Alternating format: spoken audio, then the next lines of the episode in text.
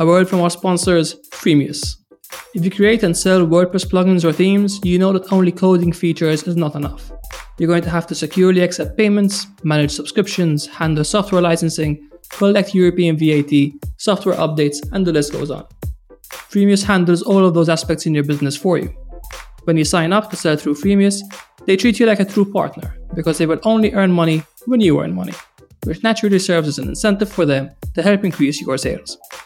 I highly recommend you head over to freemius.com slash mastermind and get a full month of fees waived when you start selling your WordPress plugins and themes through Freemius.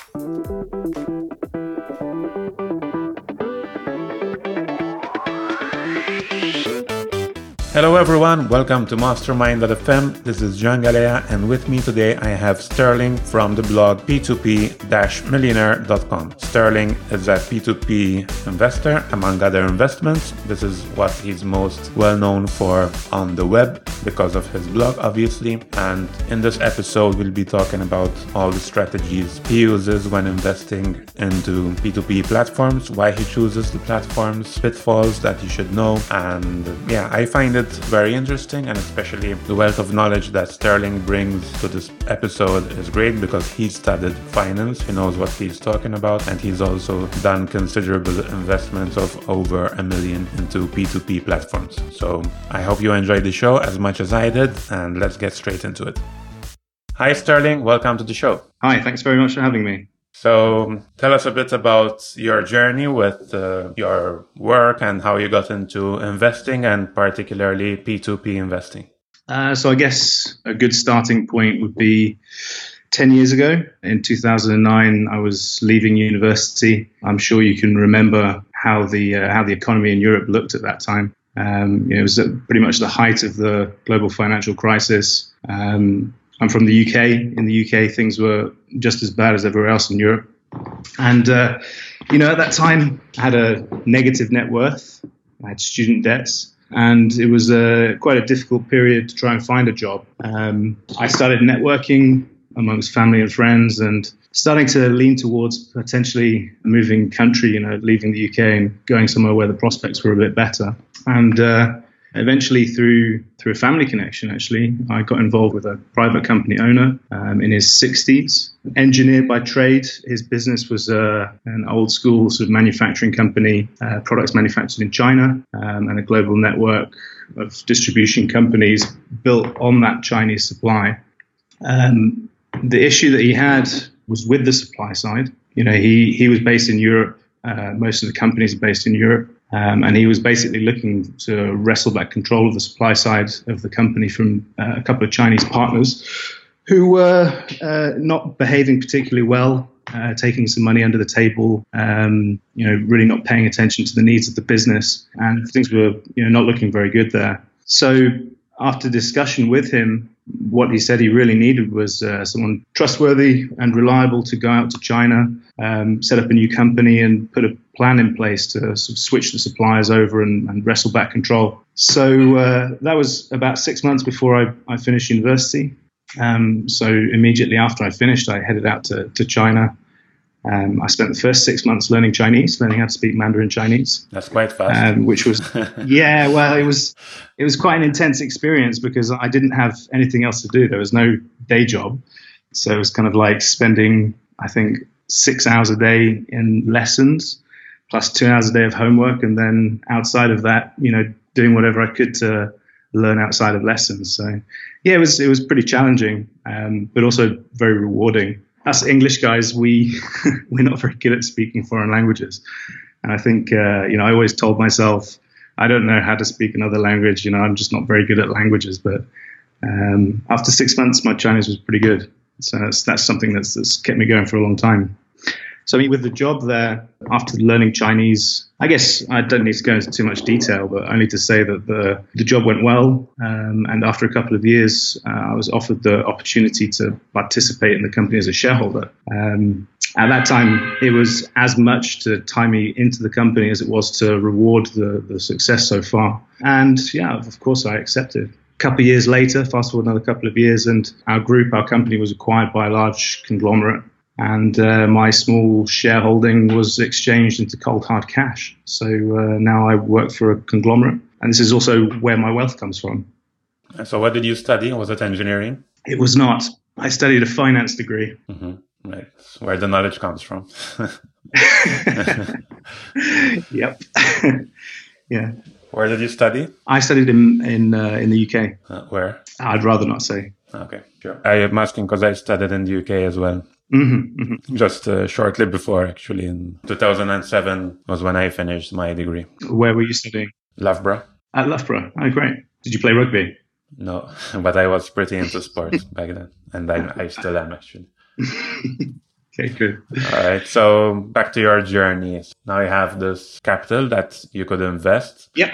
What was your thinking process? Obviously, coming from a finance background, you knew all about the different investment opportunities. And I guess those were still early days for the P2P sector as well. So how did you go about that decision process? Yeah, I mean, this is going back a couple of years at least. And so, with this newfound wealth, my first thought was to follow a, sort of a, a Boglehead three fund portfolio, which is um, it's a index fund based and ETF based uh, passive investment strategy. Um, it's uh, the, the, name Boglehead are the followers of, of Jack Bogle, uh, who died recently. Rest in peace. Um, and he is the founder of Vanguard, a big American company. Um, he's credited with I- inventing index funds, and the uh, the three fund portfolio is uh, the traditional one is an American mix. So you take uh, two ETFs for stocks. Uh, one which is uh, focused on American market and one which is the rest of the world,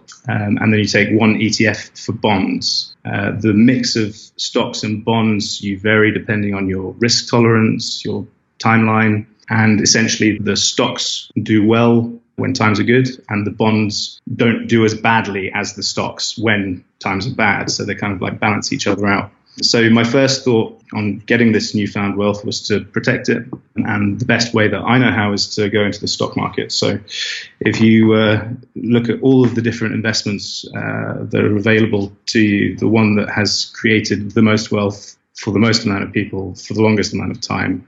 You know, as long as you have a, uh, a long time frame in mind. Uh, for me, there's only one answer, which is uh, stocks. So uh, I created my own three fund portfolio, but more of a European based one. So I took uh, global equities as my stock and European government bonds as my bond ETF. And at that time, I was roughly 25% bonds, 75% stocks. Uh, nowadays, it's a little bit different. It's more 50 50, almost 50 50. Um, and that's just from rebalancing because I think that the, uh, the global economy will eventually take a turn. Um, and so I just want to bolster up as much stocks as I can, uh, just move back into the bonds a little bit more before that happens. So, uh, with that as a sort of background, um, I put roughly half my net worth into that, and uh, the other half I was planning on buying and building a house.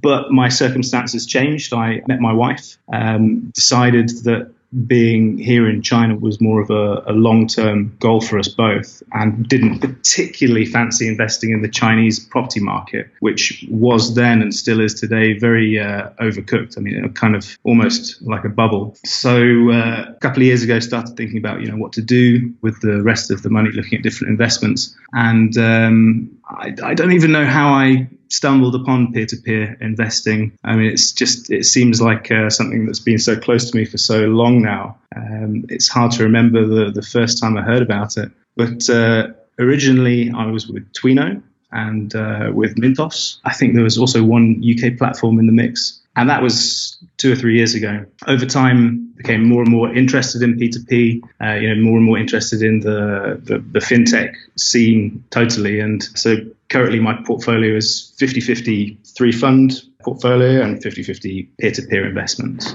Also on the blog, you were talking about making that big withdrawal for investing in real estate, or was it just, or do you not treat that as an investment as such, more of a personal? That one was an investment. yeah, where to start with that?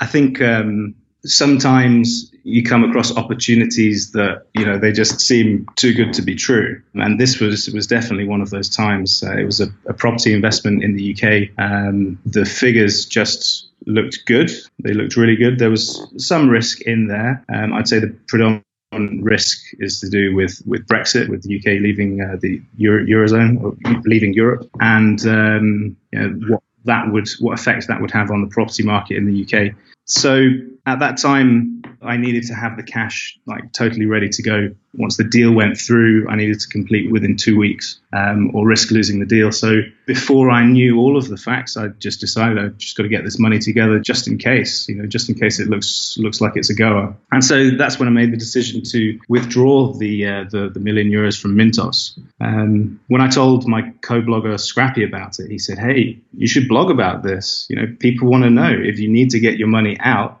How does it work? You know, how long does it take? How much does it cost? You know, you should you should blog about this one. So, so I did, and it's been uh, really one of the most popular posts that we have on our on our site. Yeah, very interesting. Although I would say to anyone who hasn't read it, if you go do go and read it, that one caveat is that it's a snapshot. You know, it's a uh, taking a look at the secondary market on Mintos at that particular moment in time. I had some loans within my portfolio that were, you know, basically everything was higher than 12% return. And at that time, uh, 12% loans on Mintos were, were, you know, becoming harder to find, um, particularly for the loan originators that were in my portfolio. So actually, the portfolio sold really well. Within 72 hours, it was basically 90% all done. And uh, withdrew it a week later. Took one day to withdraw, and then it was in my bank account. I was amazed at how quickly it, came through. And uh, with the property investment, in the end, uh, I decided not to invest. Right. You know, I have uh, a very good law firm in the UK uh, that did some due diligence on it, and some other things came up out of it that skewed the risk return balance. Um, you know, the risk was higher, the return was the same, and in the end, it's a, a lot of money to put into one basket. You know, it's a big egg in one basket, and so I decided not to go ahead with it. So, a couple of questions based on what you've been saying. Uh, first one, I'm curious being based in Asia for a number of years now. Have you seen any interesting investment opportunities within Asia? And it seems that you haven't invested there yet. And just wondering, because many people say that, you know, China's the up and coming big economy. There's lots of investment potential. So wondering why you didn't do anything within Asia itself. I would say, from a consumer invested perspective, that China and more generally Asia is not an easy market to invest in um, at the consumer level.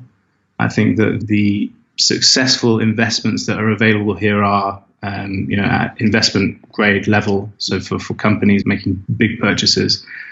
Um, and it kind of only really leaves a few options here for investors at our level uh, to get involved, which would be the Chinese stock market, um, which is just, I mean, it's a roller coaster ride. It's highly speculative, it's prone to bubbles, it's controlled very heavily by the government. And uh, yeah, it's not something that I'm interested in investing in. And, and the other one is property. And again, the property market here is speculative. Um, within China, Chinese people are not able to invest outside of China very easily. Um, you know, there's a big control on the flow of capital that keeps it inside the country. So Chinese citizens have a very, very high saving rate naturally. You know, they, they are very, very conservative in how they handle their finances. And so they end up with a lot of wealth that they don't really know what to do with. And the answer for them in recent years has definitely been invest in the stock market, invest in housing. Uh, so why don't I inv- uh, invest in, in either of those uh, places is, is just because everyone else here is. Um, and I'd rather buy cheap than buy expensive. Do you see a lot of ac- activity from the Chinese side in cryptocurrencies like Bitcoin, to, even to take the money out of the country as well? Yes, an interesting question. I wouldn't know a lot about it. Um, there was a period several years ago where cryptocurrencies, Bitcoin, etc., were very, very popular here, um, as they were all over the world. But there was a big backlash from the government. They kind of cracked down on it. Um, I'm sure a lot of transfers go on from China, within China, outside of China, with Chinese people moving money around, but it's not really spoken about, so mm. I couldn't comment.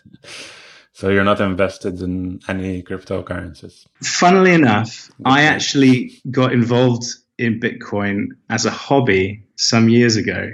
At the time, Bitcoin was trading at about $120. I just found it very interesting. I'm a bit geeky like that anyway. At that time, um, I, I, found the mining very, very interesting and sort of started doing that as a hobby. And uh, it was just around the time that the transition was happening from uh, graphical mining cards into ASICs, and the first ASICs were just sort of being being developed. And I managed to get hold of uh, a, Butterfly Labs uh, mining machine um, and also a, a KNC mining machine and then a little bit later, some ASICs developed for um, uh, for the uh, Litecoin networks, so slightly different standard.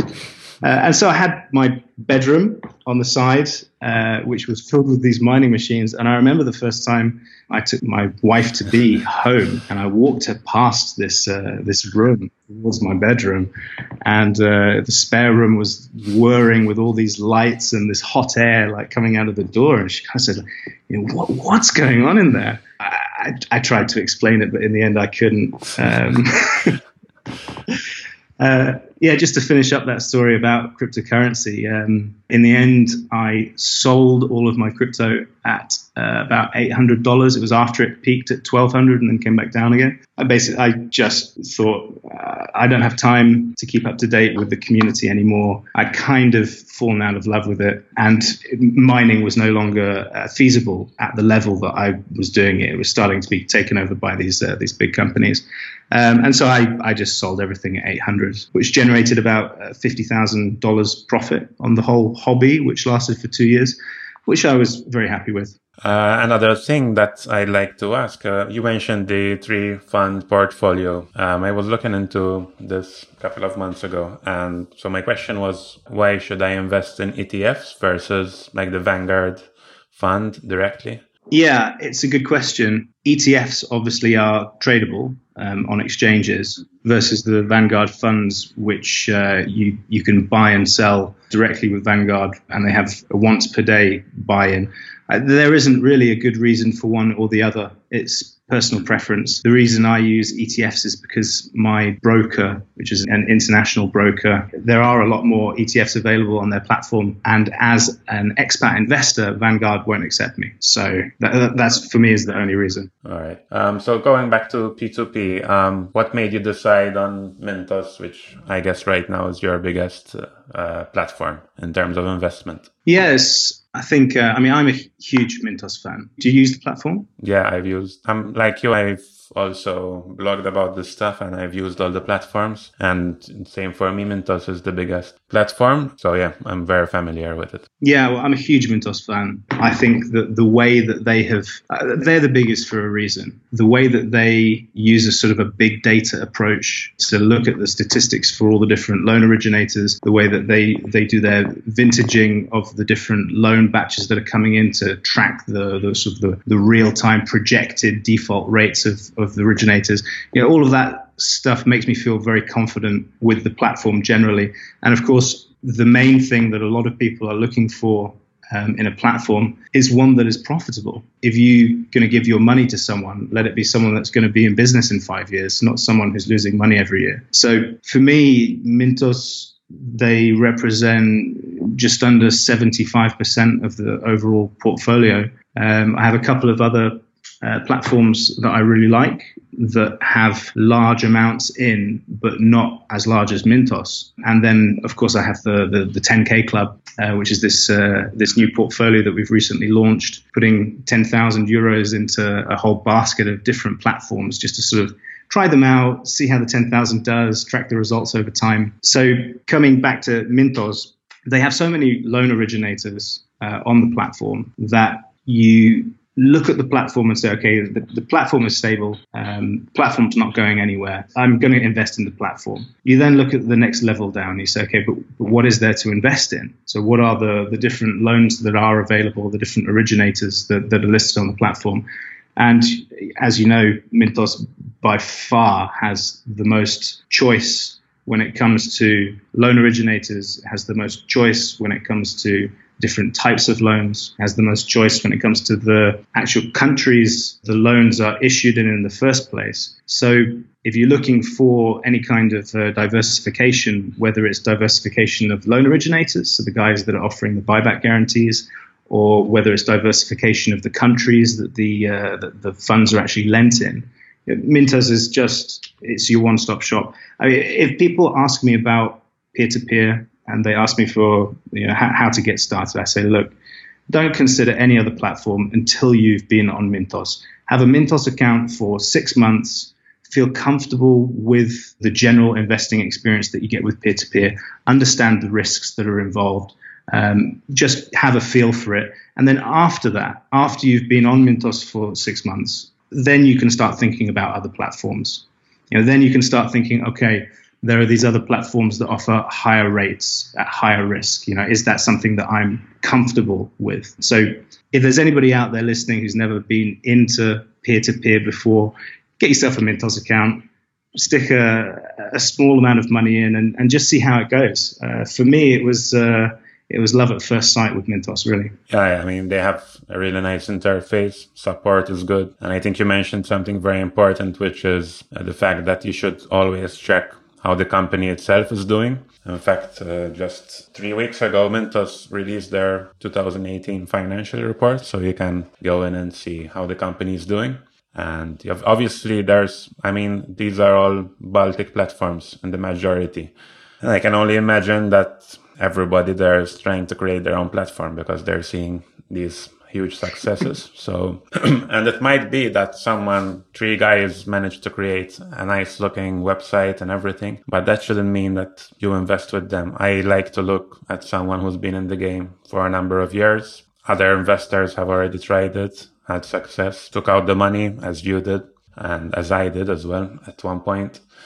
And, you know, everything works as it should. So that's a very good point for me in favor of Mintos. In fact, uh, just to compare them with one other platform like Fast Invest, have you seen that? Yes, I have an account with Fast Invest in the 10K Club. So at the moment, I'm using the platform um, and seeing how it works. I mean, a lot has been said about Fast Invest, a lot of negative comments about the level of transparency on the platform because they don't actually publish who their loan originators are. Um, yeah, it's one of the platforms that I would. Uh, I would say proceed with caution, definitely. Yeah, so that, that's one example of a very nice looking platform, very nice founder story, but mm, there's something something that's not i feel it's not 100% transparent and as legit as mintos doesn't mean it's a bad platform. It's just, as you mentioned, something where I would invest something very small, see how it goes, and then wait a couple of years until to see how that goes before I invest any substantial money in it. Yes, absolutely. Proceed with caution on, on those smaller platforms as well. Did you were you hit by the Eurocent bankruptcy uh, on Mintos? Fortunately, I was not. I was not. But of course, the Eurocent example is absolutely uh, one that everyone should know about, even if you weren't affected by it, even if you came into peer to peer afterwards. Uh, for those of you listening who don't know Eurocent, uh, they were a Polish, were they? I Polish loan originator yep. on the Mintos platform with buyback guarantee. The company itself went bankrupt, and the loans that were issued on Mintos so far, there's been, I believe, zero recovery. Um, it's still tied up in the courts. There are other creditors who are all waiting in line to get paid out from whatever's left in the bankrupt company. And it's really just it's a case in point that the buyback guarantee is only as strong as the person or the entity that is backing it up. So a lot of people f- might believe that the buyback guarantee somehow protects them um, in every circumstance. But it's not correct. People who know more about peer to peer understand that the buyback guarantee it only guarantees insofar as the loan originator remains solvent. And uh, you know there are a lot of originators on Mintos and everywhere else that are not profitable. That's really something um, I would recommend people dive into, look out for, uh, do your own research, and, and, make sure that you have both eyes wide open to the, the risks that you're taking. Personally, I have a very high uh, risk tolerance, but absolutely before I make an investment, I have to know what the risks are. you know, I have to look at the risk reward ratio and decide whether or not that's something for me or not. Yeah, I was affected by the Eurocent crash, but obviously it's something that can happen again because it's part of the system that we're investing in after all. And it was a kind of a learning experience. And in a way, I like going through these experiences early on because it teaches me more about myself and how I react to these things. It was like the same with cryptocurrencies where I was holding up till the top 20k, then lost it all in the crash. It's not something nice, but in the end, you learn, okay, I tolerated that or, or not. And so that gives me more confidence confidence on what to expect of myself in the future because ultimately investing is all about how you can deal personally with the successes and the failures of your investment. If you cannot deal with it either way, you're not going to be successful in life. So it's quite important. Absolutely. So within Mintos, uh, so I like I have this idea where I would so I run a company and I would like to invest the profits of that company into P2P, but only temporarily. So I was very interested in the 1 million withdrawal that you did because I would probably be investing for less than a year.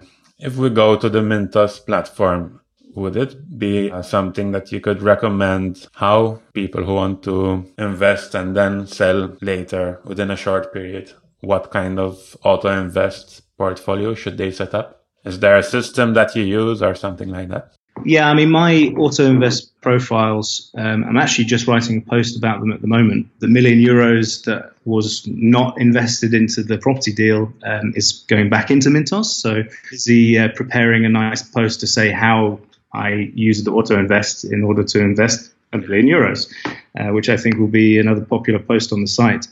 Um, so, hopefully the guys listening now uh, have already read, or if you haven't, please go check out the site now and have a look at the at the post.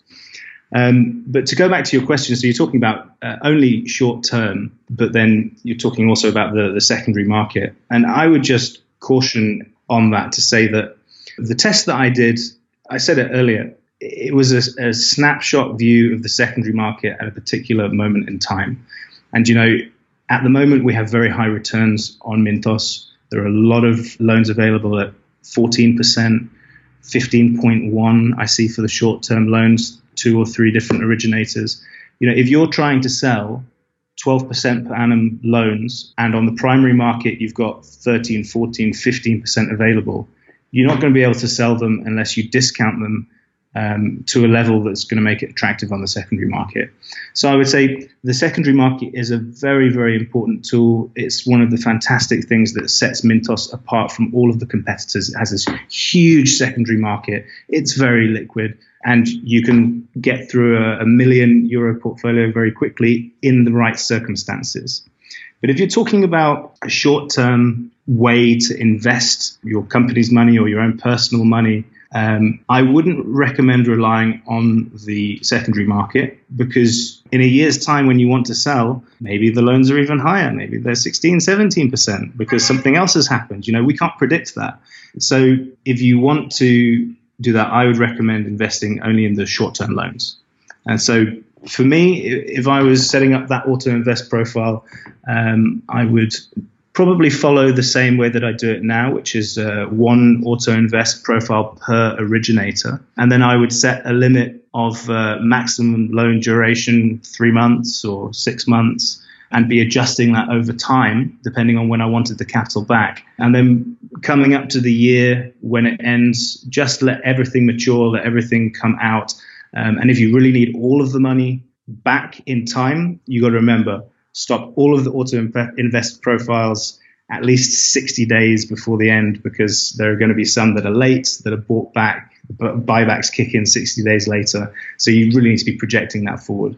And so one thing you said is that you set up the auto invest per loan originator. That's correct. Why is that? That is because it goes back to this idea of the buyback guarantee. So I only invest in loan originators on Mintos that offer buyback guarantee. And so we're essentially taking a bet that that loan originator will remain solvent enough to buy back a loan in the case that the loan um, recipient can't pay it back. So for my risk aversion in my portfolio, I limit the amount of the portfolio that can go into any one loan originator. So for my Mintos account, I have a 50,000 euro limit, which represents, of my total peer to peer portfolio, it represents uh, about 3.7%. So we can say that in a euro case example, I'm only risking 3.7% of my total portfolio. So in the case that there would be zero recovery or the recovery would, would drag on for a long time, if one loan originator fails, then I have 3.7% at risk.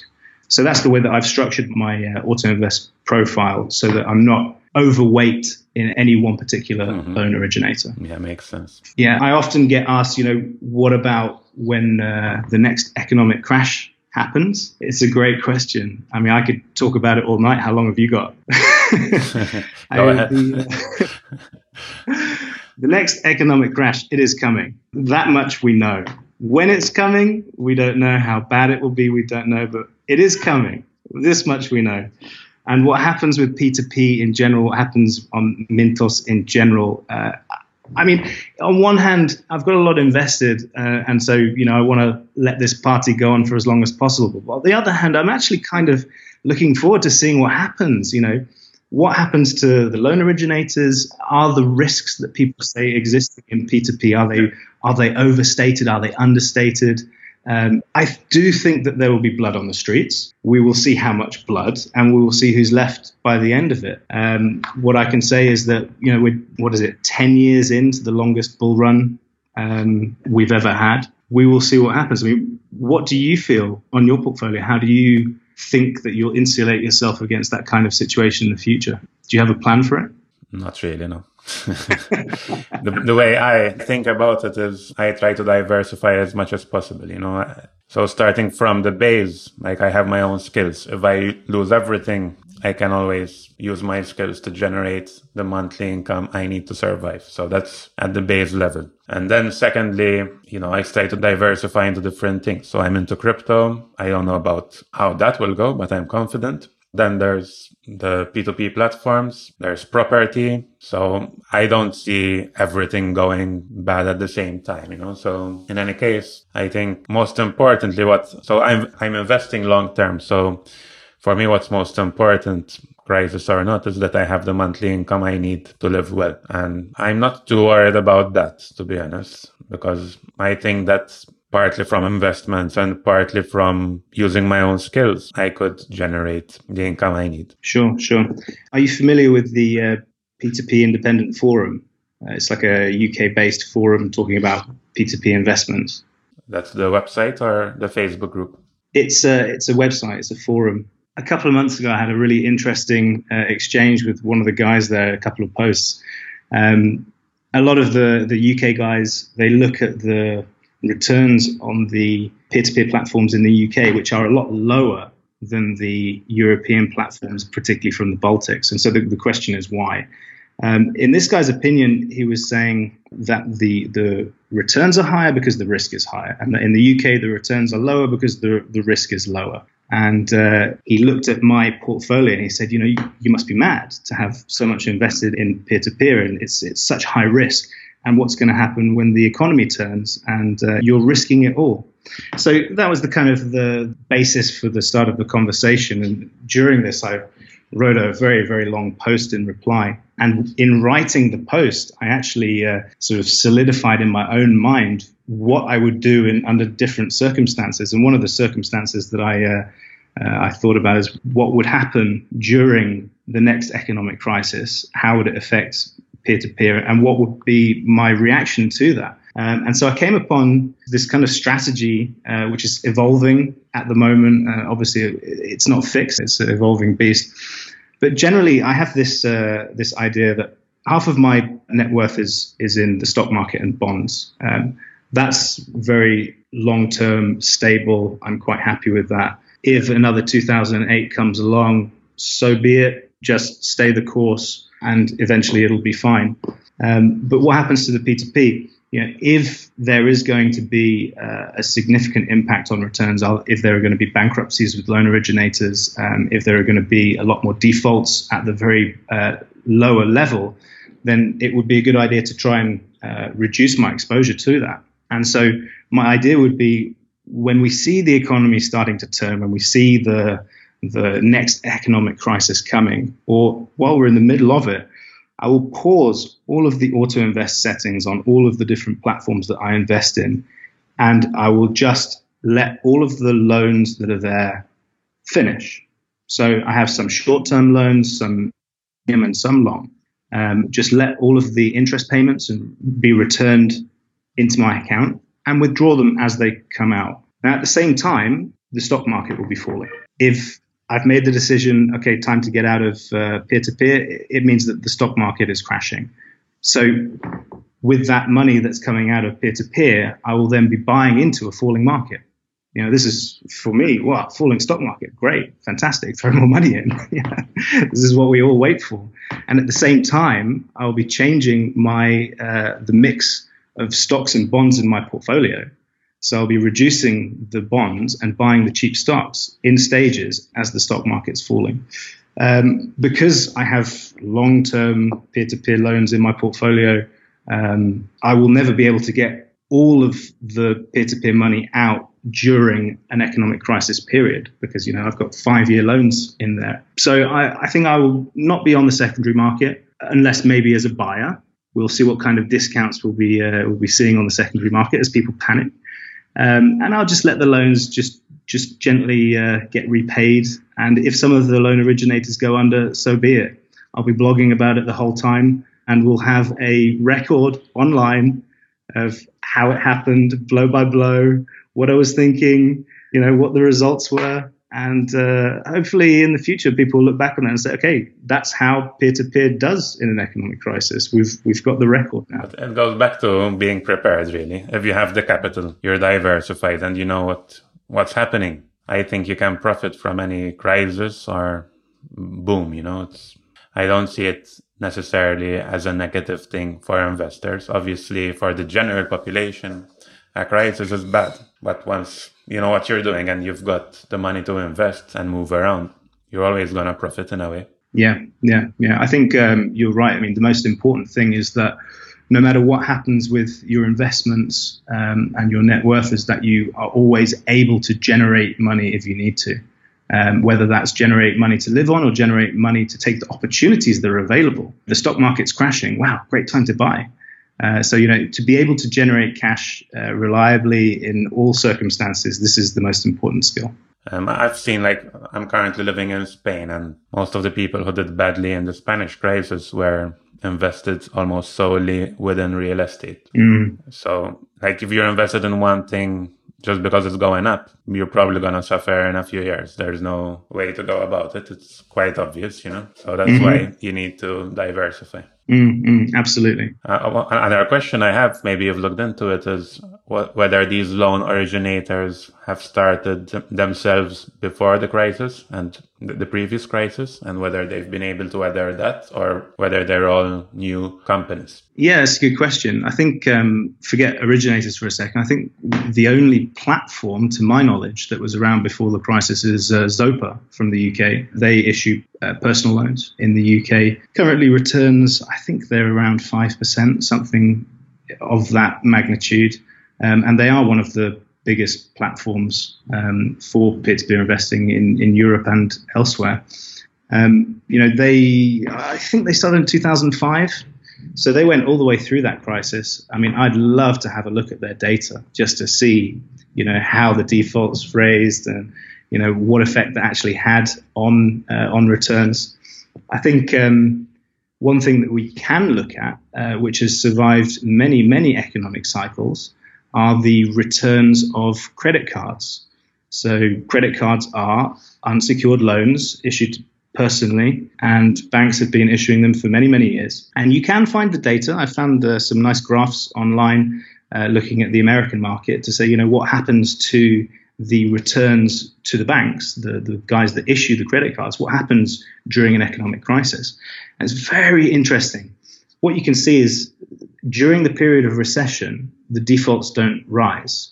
But about 12 months later, they start to rise. So, first of all, you see like a 12 month lag between economic crisis and the effect of what's going on um, at the ground level, with the, at the consumer level.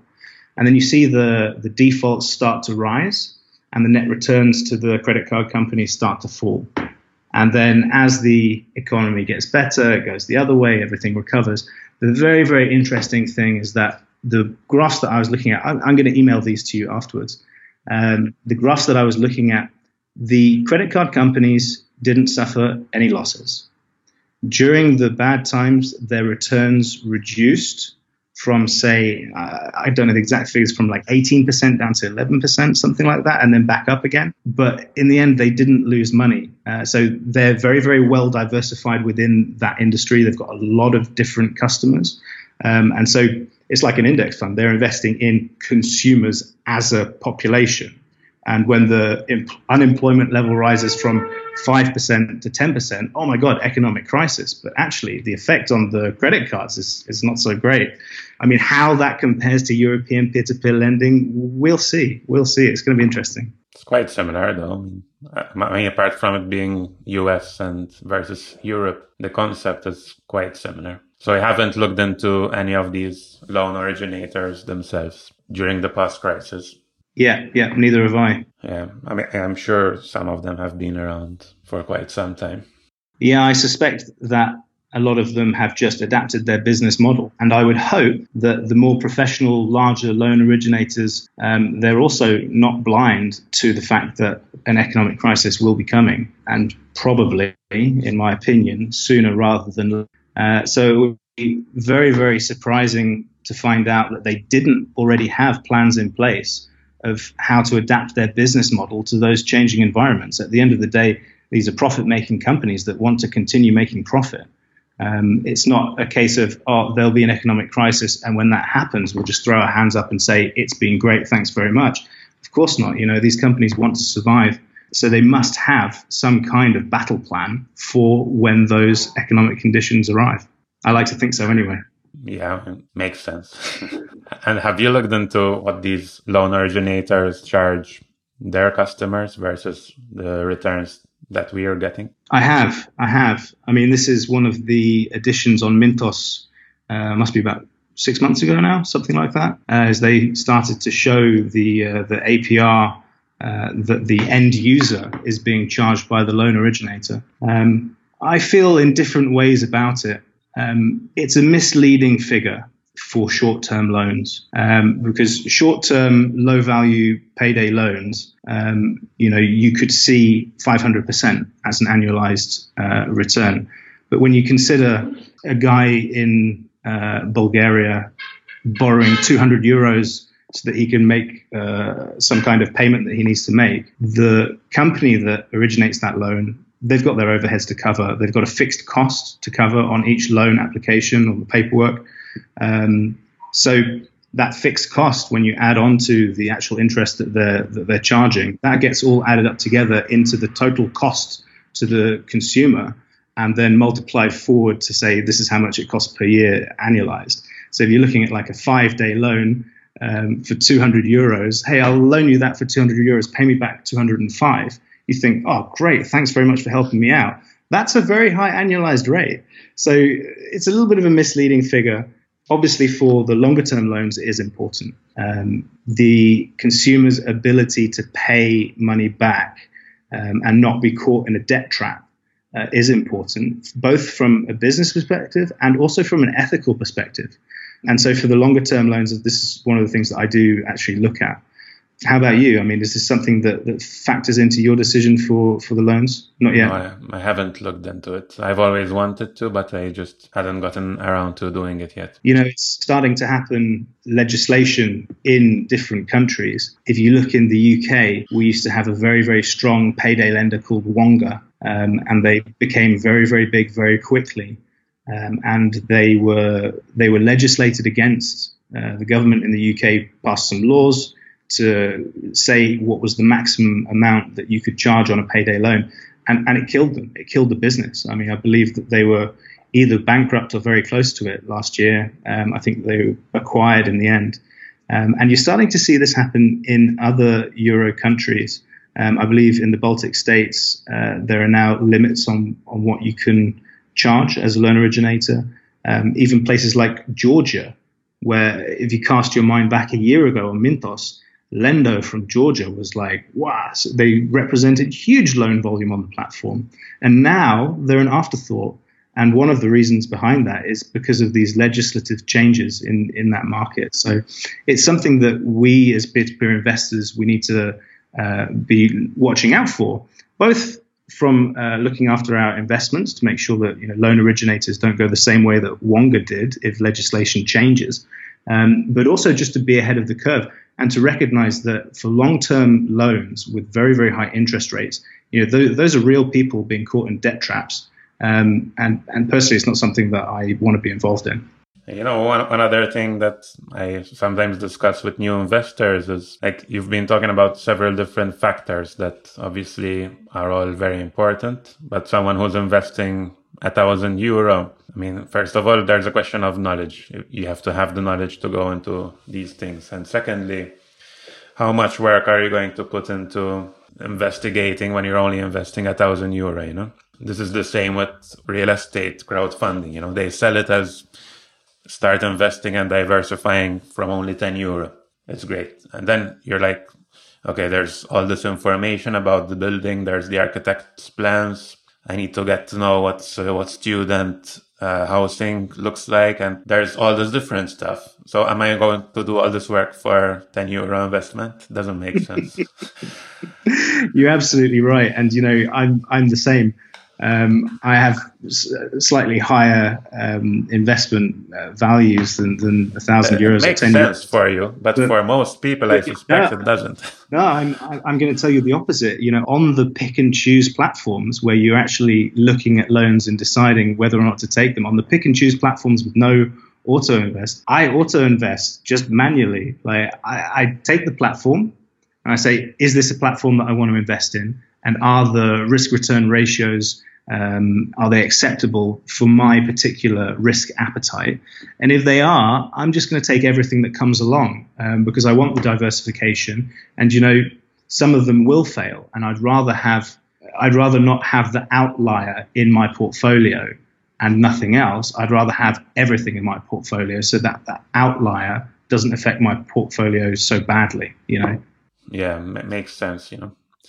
Um, yeah, and so that brings me to to the blogs that really are being of much help to beginner investors. You know, because let's face it, it's not to a new investor this P2P investing thing. There's a lot of like people are scared of doing it, and then they don't have any idea how to go about it. So that's why I think the blogs are rising so fast in popularity have been rising over the past two years. I've been I've seen the traffic stats of some of my friends who are doing blogging about the space. Yeah, I've seen my own posts. It's, it's, just, it's incredible how much popularity and traffic. I think a part of it is also this uh, this rise of the fire movement that started yeah, in the in the USA. I mean, it's something that it's it's really it's really caught on. Uh, my co-blogger Scrappy, I mean, he's super interested in the fire movement, um, and he believes in the ideals and is implementing it religiously. Um, and he he likes to write about it and post about it. Um, and I think that there is this this community um, that has evolved and is evolving around the fire movement. And I feel like peer-to-peer investment blogs are almost an offshoot of that. It's like a, a, separate branch of the same tree. You know, we're all trying to find that financial independence. You know, traditionally the American um, version of, of FIRE is uh, same as my three fund portfolio. You know, it's it's stock market based. Um, it's live off your portfolio forever. Uh, that that kind of thing. So yeah, I really like the number of blogs that are available. I follow I can't even tell you how many blogs, at least 30 different peer to peer blogs I'm following regularly. You know, I love the sense of community that we all have together. Uh, I talk regularly with, with some of the other bloggers. Um, yeah, it's, it's great. It's, it's, for me, it's an investment, but it's also a hobby. Um, and it's something that I find super interesting. Hmm. I mean, the funny thing is that some bloggers are, I think most of them are making more of the affiliate commissions than the the actual investment. it could be. It could be. Yeah. Depends how well they write. yeah, yeah. Uh, one thing you mentioned was the P2P forum earlier. What was that? Because mm. I, I was trying to see if I'm on it, and I'm not sure which one you were talking about. The P2P forum that you the website? It's called uh, p2pindependentforum.com, all ah, okay. written together, no hyphens. It's quite UK focused. Um, a lot of the people on it are from the UK. I'm not as active on that as I am on, on other places like our Facebook groups, but it's interesting reading. There's a section for European peer-to-peer um, with with some good information in there, um, and you'll find some of the more popular, bigger blogs also writing in there. I'm sure you recognize some people. What other networking or uh, forums are you in? There are the Facebook groups that you mentioned. Uh, there's the P2P Independent Forum, and then a couple of Facebook groups. Um, I know that you're also in, and uh, just a little bit on Twitter every now and again. But that's pretty much as much time as I can spend on peer-to-peer, given that I do yeah. also have a day job. Cool.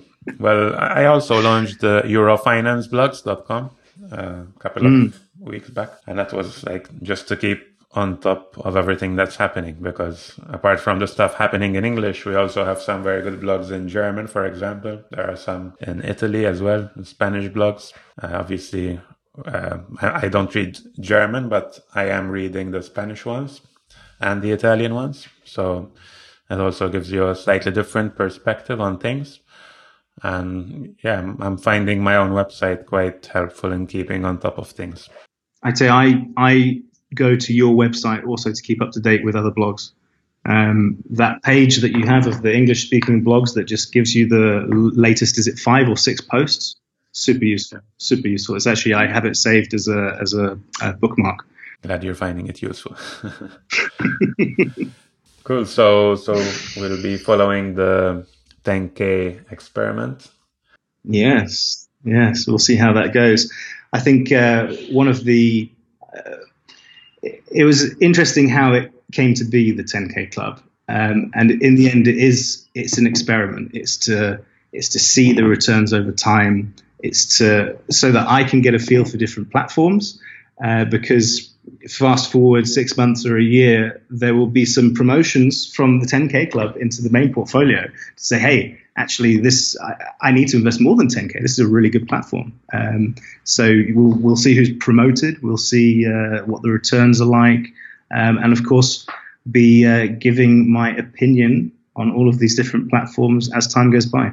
So, a curious thing is that you've never invested in the real estate crowdfunding platforms, right? Um, I have actually in the past. Uh, there's one in the UK called Property Partner. Yeah, I'm invested on that one too. It's it's a great platform. Mm-hmm. Um, it's a really well run company, um, and I've got a lot of good things to say about it. The returns are a little bit low, and in the end, I found it quite illiquid. Um, if you wanted to get your money back out, um, you'll see that the secondary market, as I'm sure you know, um, you can pick up quite a lot of discounted stuff on the secondary market. You know, it's not very well used. Yeah, I, have I've invested in um, Property Partner. I don't write about it. It's it's nothing huge. Um, I'm not planning on putting more in there. And in the 10K Club, I have added some uh, property-based platforms. So there's Estate Guru in there. There's Bulk Estate. Um, I am talking with uh, Rontgen to see when they're going to start adding some some more properties um, or just some properties. Uh, there's Evo Estate that just got started, who I've just literally last night started investing in. Um, there's Reinvest 24. Uh, yes, there are qu- quite a few different property based platforms in there. I'm looking forward to seeing how they do. I think one of the things I'm concerned about is a lot of those platforms are based on real estate projects in the Baltics. So I am mindful not to concentrate my capital too much on property in the Baltics. Uh, to have it spread about more evenly would be nice. Uh, are you on Housers? I've, yeah. I've also started Housers at the 10 Yeah, I was going to say that the Spanish sectors right now is real estate crowdfunding is very hot. So there's uh, Housers, there's Investlar, another company mm. called Privalor, mm-hmm. Stock Crowding. So there are quite a few big ones here. Yeah, I mean, I know Housers is very big. Um, I think it's probably one of the largest in, in Europe. Yeah, sure. sure. Returns are a little bit low comparatively, but I'm enjoying the platform very much, and uh, yeah, we'll see how that goes. Yeah, and then there's Barcelona itself, where obviously the property market here is always quite interesting. Here, I would right now I, I'm looking more towards private investing versus using a platform because I think property is already quite overpriced. So you have to look at specific deals which won't be affected by, say, an economic downturn. Mm, so mm, higher mm. higher uh, value investments, and mm-hmm. those are doing quite well. Returns of twenty to thirty percent sometimes. Wow, wow! But it's not something that's automated. You know, you have to know people. yeah, it's a trade-off. You know, if, if you have the time and the willingness to go out and find these deals, I'm sure they do exist. These platforms uh, where companies come on to list their projects, they're raising capital to, to do specific projects. You know, those are all at the middle level of the market in, in terms of, you know, there are a lot of projects available. They're all roughly similar. So you're basically tracking the, the, the middle of the property market. Um, there are outliers at the top and if you can successfully cherry pick those those deals, fantastic, good for you. Um, one final thing: Have you managed to like? I'm sure you've dug into the returns of each platform in terms of what they display for people who are new to this to P2P uh, platforms. Does uh, can one reliably compare the returns displayed? First of all, are they accurate, and can they be compared from one pl- platform to another, or should we be doing our own calculations? Absolutely 100% you should be tracking the calculations yourself. There are a lot of platforms that do reliably show the XIRR, um, the extended internal rate of return, which is the, the de facto calculation that we all use. Um, they do reliably Could you explain it. what that means for uh, for anyone who doesn't know, XIRR it basically it annualizes the return whilst taking into account the movement of cash in and out of an account. So it's a function in Excel. Uh, you can you can read about it. It's a little tricky to understand and to use uh, at the beginning, but if you get a good template, you'll pick it up very quickly. It's it's not too difficult, and this gives a very very accurate and realistic look of what your actual annualized returns are like I said, it's it's the de facto one that we all use, and a lot of platforms do use it, but they only some of them they only use it for funds that are invested. So if there's any cash drag, they're not taking that into account in their XIRR calculation. So I mean that's a bit naughty as far as I'm concerned. Um, and so I definitely would recommend everyone calculates the returns themselves and don't believe everything that you read, for sure. We will be posting our XIRR returns for all of our platforms, um, as well as the uh, the the XIRR return for the whole portfolio. At the moment, it's running at about just over 12%, um, which we're very happy with. Um, so we'll see how that changes over time. Is Mintos taking con- into consideration the cash drag? As far as I can see, it does. And it also takes into account any uh, secondary market transactions. So if you buy something at a premium or sell something at a discount, um, it's going to impact on your returns on that on the summary page in the middle, you have the big percentage number. Uh, this is affected by the secondary market transactions, the fees, and also by the cash drag. I believe I will get back to you on that exactly. But so far, the Mintos returns that are shown on the platform match the returns that I calculate. Okay. Just for the listeners, I'm also seeing 11.42%, which is close to the 12% you mentioned. So that's definitely something. The 12% I mentioned is for uh, is for all of the platforms that I invest in. It's for the full one and a half million euros. So this is you know, some are higher, some are lower, and just just over 12%. Okay, but just to have an idea about what you can get with P2P, I would say between 9 and 12, 13% is perfectly doable. Absolutely. I mean, again, it, it, depends on your strategy, it depends on your appetite for risk. But I would say P2P generally, um, if the returns fall below 10%, I'll probably start losing interest. Is there anything else we should mention before we close off? I think, I mean, we've gone around the houses and talked about quite a lot. Um, yeah. Probably getting a little bit tired of the sound of my voice.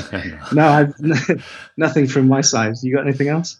Now, I guess we've answered most of the questions I had prepared. And to remind our listeners, Sterling and Scrappy blog on p2p-millionaire.com. You'll find their portfolios, their updates, their reviews of the platforms, and some cashback offers as well. And I, I think you've done a revamp of the site recently. It looks different. Yeah, yeah. correct. We yeah, adding to the site um, all the time. You know, working on it when we get a chance. Nice. Is it in WordPress? It is a WordPress site. Yeah. Um, check that out. It's one of the best uh, websites I found, and also one oh, of the biggest you. portfolios, so which is also important. so yeah, okay, Sterling, thank you very much. You. Yeah, thank you, thank you. Thank you so much for listening to another episode of Mastermind.fm. If you liked what you heard in today's episode, please head on over to iTunes and leave us a review. Your feedback encourages us to keep producing the kind of content that you have come to rely on for your own entrepreneurial journey. And if you have a question or topic you'd like us to cover on the show, send it to us through our website or via email at podcast at mastermind.fm or even connect with us on Twitter at mastermindfm. We look forward to hearing from you and hope you have a fantastic week.